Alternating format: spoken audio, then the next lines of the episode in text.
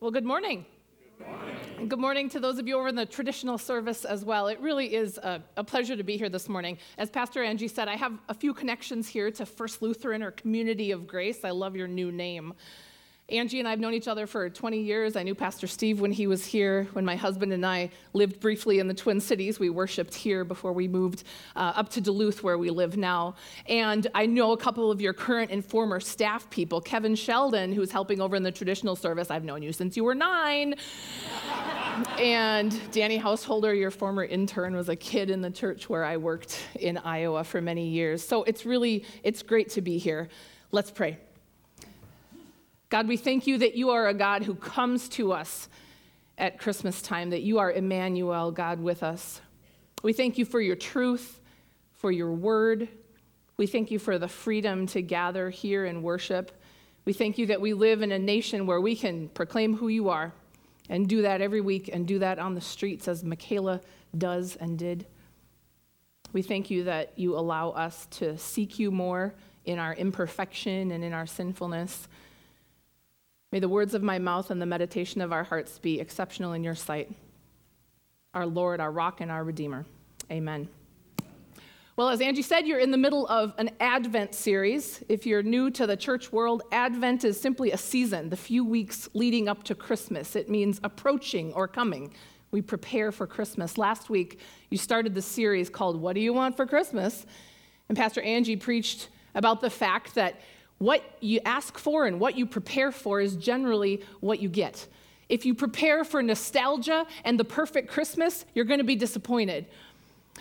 On the other hand, if you prepare for a Savior who wants to come in and change your life and change your family and be a part of who you are, well, that's what you're going to get too. Next week is the Christmas program, the kids, adults, music.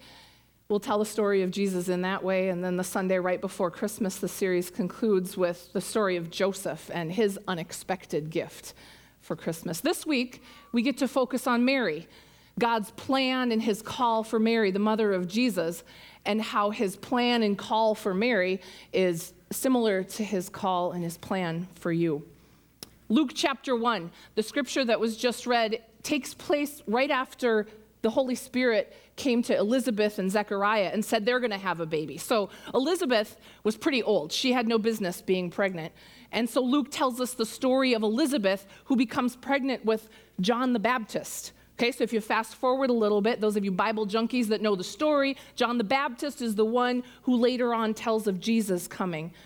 So Luke starts out with that miracle, that Elizabeth is going to have John the Baptist. In our scripture for today, the angel Gabriel comes to Mary. Greetings to you who are highly favored. The Lord is with you. Mary's greatly troubled, doesn't know why there's an angel there, and the angel continues to tell her, don't be afraid. You've been looked on with favor. God will uh, allow you to conceive and give birth to a son, and he will be called the Son of the Most High. Most of you know that Christmas story and the part that Mary plays in it. Bible scholars call this whole thing the Annunciation. It just means the announcement. And it's the piece where God comes to earth and says, this is really going to happen. Now, we talk about the Annunciation right before Christmas because it happens in Scripture right before the Christmas story. But if you know anything about pregnancy, it probably was about March when the angel came to Mary. And the Catholic Church actually celebrates a really neat festival day where they celebrate the angel coming to Mary, an Annunciation festival, March twenty-fifth. So at the Annunciation, the angel brings news to Mary that's going to change her life and that's going to completely change the world. That's the Annunciation. And is a Mary is Mary's immediate reaction, oh golly, angel, I was waiting for someone to pick me. I'm really great, and I think I'd be a wonderful part of the story for eternity. No, that's not what she says. Mary's immediate reaction, according to Scripture, is to be greatly troubled, which is really kind of a dippy translation. She's not troubled. She's wholly, entirely agitated and disturbed. She's freaked out, according to the Greek. First of all, because there's a giant angel calling on her, and second of all, because he says you're going to be pregnant, and she has absolutely no business being pregnant. She was engaged, which is a whole lot deeper than our engagement today. She was essentially already married, except they hadn't combined their household or their bedroom yet, but she was not supposed to be pregnant. She is freaked out, wholly disturbed and agitated. And this is important because Mary's most immediate concern was for faithfulness to her purity, her reputation, the things that would affect her life in a very real and practical way. We have this fictional sweet picture of Mary saying, "Oh Lord, yes, me, I know the end of the story and I'm part of it." No, not at all. Mary was very human and very earthy in her reaction. See, this is how we were wired. Our, our human experience focuses on ourselves when we get big news. We think of how it's going to work practically. When we hear about life-changing things, we focus on the very real impact on us. To give you an example, Angie told you I have, I have four kids under seven, and we homeschool. I do freelance speaking and preaching and stuff on the side, but my life is four kids. So thank you for letting me come to preach, by the way. ah, I drove down from Duluth last night, and I woke up this morning, and it was so quiet. There were no Legos on my floor, and I didn't have to make anybody toast with half peanut butter and half jam, but not touching in the middle. Anyway, so you can imagine my kids' reaction when we tell them we're going to have another baby. I have a newborn at home, so you can imagine, what did, you know, what did they say when we said we're going to have another baby? "Oh, mother and father, what joy! This child shall bring greatness to our family and serve the kingdom of God in many ways." No, here's the list of what they said. Number one, who gets to hold him first? "I get to hold him first, Mom!" Number two, do I have to share my room? Number three, is he going to spit up on me? "I don't want to spit up, baby. I want a clean baby." Number four, when I'm one hundred, Mom, how old will the baby be? I'll still be older, right? Number five, will the baby eat all the yogurt? Number six, where will the baby sit in the car? "I'm not moving." Number seven, will the baby have our same phone number? Number eight, the baby can't have the green plate. "I always get the green plate." Number nine, will the baby eat all of my chips? And number ten, for my only daughter, "Mom, if it's a boy, I think we should go live with Grandma."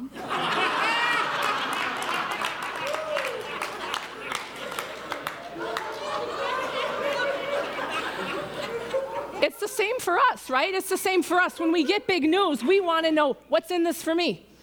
What's, how is it going to impact me? What's the change in my life because of this life-changing news? Whether it's the loss of a job or a new job or a bad weather forecast or a death in the family or a health diagnosis or new politicians in office, what is this going to do to my life? It's the responsible human thing to do. So how wonderful, what a gift that the gospel writer Luke showed us in one sentence how human Mary was. She was greatly troubled. See, that's important because it wasn't until the angel put to rest her earthly concerns that she could really answer. The angel answered, "The Holy Spirit will come on you and the power of the Most High will overshadow you. So the Holy One to be born will be called the Son of God. Even Elizabeth, your relative, is going to have a child in her old age, and she who was unable to conceive is in her sixth month. For no word from God will ever fail." A better translation is, "Nothing is impossible with God," the angel says. Then Mary says, "I am the Lord's servant. May your word be fulfilled." It wasn't until the angel said, "Nothing is impossible with God." Look at Elizabeth. She's way too old to be pregnant, and God did that.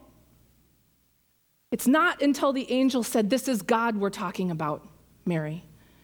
It wasn't until she heard that God is in control that Mary could rest on her faith and say, "May your word be fulfilled."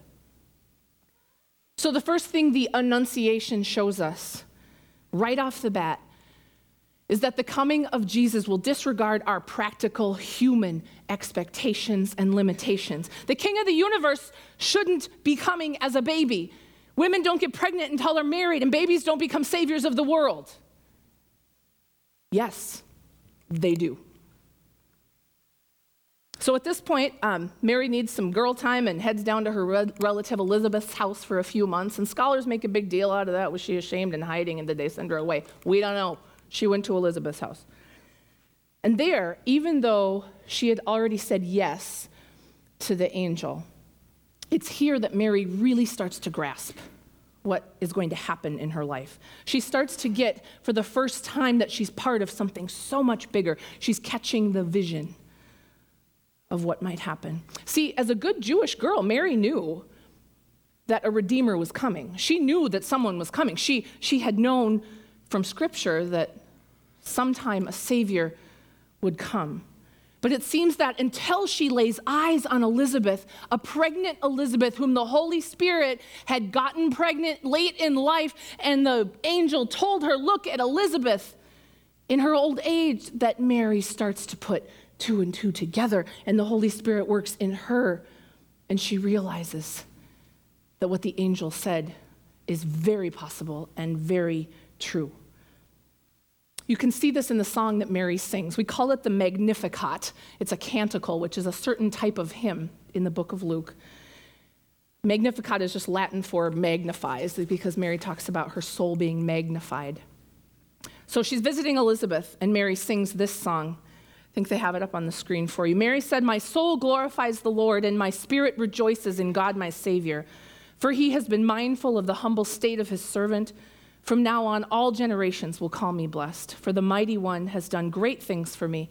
Holy is his name." See, Mary starts with her. He has, he's looked on me. He's regarded me. He's chosen me. She recognizes that God knows her. But her song, her account, her Magnificat, then goes one step further. If we keep going, his mercy extends to those who fear him from generation to generation. He has performed mighty deeds with his arm. She keeps going. He's filled the hungry with good things and helped the servants of Israel, remembering to be merciful to Abraham and his descendants forever, just as he promised our ancestors. She's singing this sweeping song that goes from her to the history of God's people and to the future of God's people. What's happening is that Mary is moving from me to him, lowly and humble, to being part of something exalted and holy, which is a picture of the point of Christmas. It's a picture of the great exchange of Christmas, where God takes the holy and brings it to earth and makes it flesh.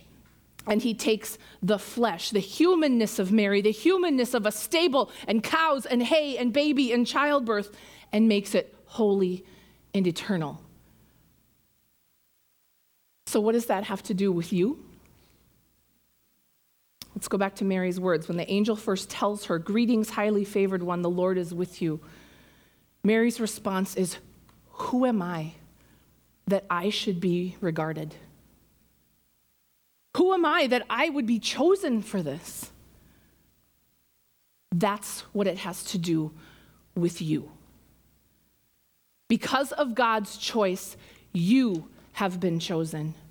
You have been regarded. In all your humanness, in all your junk, in all your sin, God has chosen you. He has looked with favor upon you because of Jesus. That's the great gospel of Christmas. That's the gospel of Jesus Christ. What does it feel like to be regarded, to be chosen, to be set apart like Mary was? Can you remember how that feels in your life? Have you ever won an award or been promoted or had a surprise party thrown for you or been proposed to, ladies? The joy of being kind of acknowledged and set apart begins as kids, right? Maybe it was a teacher acknowledging your work in school or making you stand up in front of the class for something that you did. You remember that feeling. Maybe it was your Scandinavian dad saying, "I'm proud of you." That's all it took. I'll never forget when my five-year-old won honorable mention in a coloring contest at the Rhubarb Festival in Duluth. I mean, come on! Right? The details of the event aren't important, but you remember that feeling. You remember that you were chosen, you were set apart, you were special. Everything else sort of disappeared because you were chosen. When I was a pastor down at Lutheran Church of Hope in Iowa, one of the events they did every year was a daddy-daughter dance, like a father-daughter ball around February. And it's a huge church. We had a gymnasium, and they would hold this dance in the gym. And dads could bring their little girls or grandpas. It was a special day for dads and daughters. And people would get their tickets. And, I mean, they had a photographer and cupcakes and balloons and streamers, and they danced all night long. It was a great event and a great ministry. Well, one year I was there on that weekend, and the daddy-daughter dance had happened on Friday night, and there were hundreds and hundreds of kids and girls and dads, and it was a huge blowout. It was great. Well, the next night was Saturday, and we had worship services on Saturday evening, and worship services were concluding, you know, six or seven in the evening, and I was one of the last ones to leave the building, along with some of our media tech people, and the lights were kind of going off, and I was heading on my way through our big atrium, and I saw someone coming in the door, and I looked, and this person coming in the door was a man in a nice suit, and next to him was a little girl, and he came towards me, and he came into the building, and he took one look around the dark building, and I could see him crumble. He had missed the dance. They had come the wrong night. It had been the night before. And I could see him just be crushed. And he walked towards me, and I walked towards him, and we made eye contact. And this little girl had no idea. She's looking all around at the big building. I get to come to church at night. How exciting. But I could see this dad just broken. He had blown it. And he came towards me, and for some reason, God let my mind think really fast. And I said to him, "Are you here for the daddy-daughter dance?" And he looks at me like, and I said, "I think the daddy-daughter dance is about to start in the gym." And he's looking at me like, "What in the world?" And just at that minute, one of our media tech guys, who you know will do anything for you, was walking by, and I went up to him, I walked up to him, and with this dad and this daughter behind me, and I looked at him, I said, "Ryan, the daddy-daughter dance is about to start down in the gym, isn't it?" And he looked at me. And then he looked behind me at the dad and the little girl, and bless his heart, he got it. He said, "Absolutely, the daddy-daughter dance is about to start down in the gym." And so I turned to the dad and the little girl, and I said, "Now you meet us down at the doors to the gym in five minutes. The dad's like, "Okay." So I ran to the children's ministry department, and I said, "Please don't have cleaned up. Please don't have cleaned up too much." They had cleaned up. There was nothing. I was looking for anything. I found some stickers and I think a coloring sheet and a pink crayon. And I met them down at the doors to the gym, and in a few minutes, I heard music start to play. And I said, "I think the dance is starting." And we opened the door, and the disco ball was going, and the lights were flashing, and the music was playing. And that little girl looked like she had won the biggest prize in the world. They walked into that gym, and we shut the doors, and she danced with her daddy. They played the chicken dance and the hokey pokey and princess songs, and they danced and they danced, and a few of us were crowded around those little gym windows watching them dance. And they danced a slow song, and he picked her up, and they spun around, and they danced. And you know what? That little girl didn't care at all that there weren't balloons and streamers and cupcakes and a photographer. She didn't care that there were a hundred other little girls that were supposed to be there. The only thing that mattered was that he had chosen her. The only thing going on in that room was that her dad had chosen her. See, at Christmas, God strips away all the decorations. At Christmas in Bethlehem, in a stable, God stripped away all the kings and the kingdoms and the power and the princes and the politics and the expectations of hundreds of years of what a Savior is supposed to look like. He took all that away so that Mary would know, so that you would know, so the world would know that He chooses you in all your earthliness, in all your sinfulness. He chooses you. But it doesn't stop there. Remember Mary's song? It goes from her to the Savior, her to, to holiness. Like Mary, not only have you been chosen, but you've been chosen for something. And you get that message all the time around here at Community of Grace. When Michaela came and lit this candle, that is a picture of you here at Community of Grace, isn't it? I didn't plan that. She gave you that story to tell you this is what you've been chosen for. You've been chosen for something, and that something is to share the truth of Jesus Christ and then live like you actually believe that it's true. And the Annunciation story tells us how we're going to get the power to do that, because you think, well, I've been chosen to change the world, and I don't... Uh. God says, oh, I'll give you the power to do it. That's the power of the Holy Spirit, the same Holy Spirit that was there at the creation of the world, the same Holy Spirit that allowed Elizabeth and Zechariah to have a child, the same Holy Spirit that allowed Mary to give birth to Jesus, and the same Holy Spirit that you have been given to do work in his name. You're not God, but you get to do his work by his authority. One more story, and then I'll stop talking, or they'll make me go. My grandpa was the sheriff of Carlton County in northern Minnesota back in the forties, fifties, sixties. Carlton County is about nine hundred square miles. It's just south of Duluth. And so he was sheriff during the time, like, picture Andy Griffith's show. I mean, some of the black and white pictures I've seen are great. He had this immense job to cover that entire county. My dad and my aunt, when they were little, actually grew up in the jail. The jail at that time was attached to the sheriff's house, so they grew up in the jail. It was a whole different time in law enforcement. My dad has a memory of one time my grandfather was driving um, a, a, a criminal to Saint Cloud State Prison.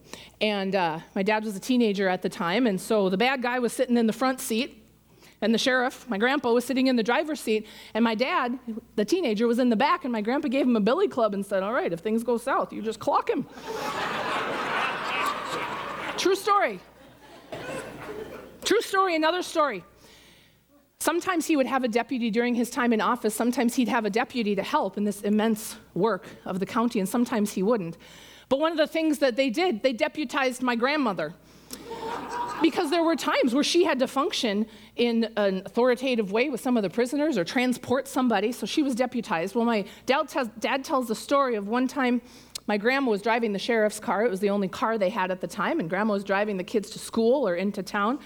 My dad remembers my aunt was little because she had a little dress on, so they weren't too old. They're sitting in the back of the sheriff's car on the way to school, and a driver comes up behind them and is being reckless on the road and pulls around them and starts tearing down the road.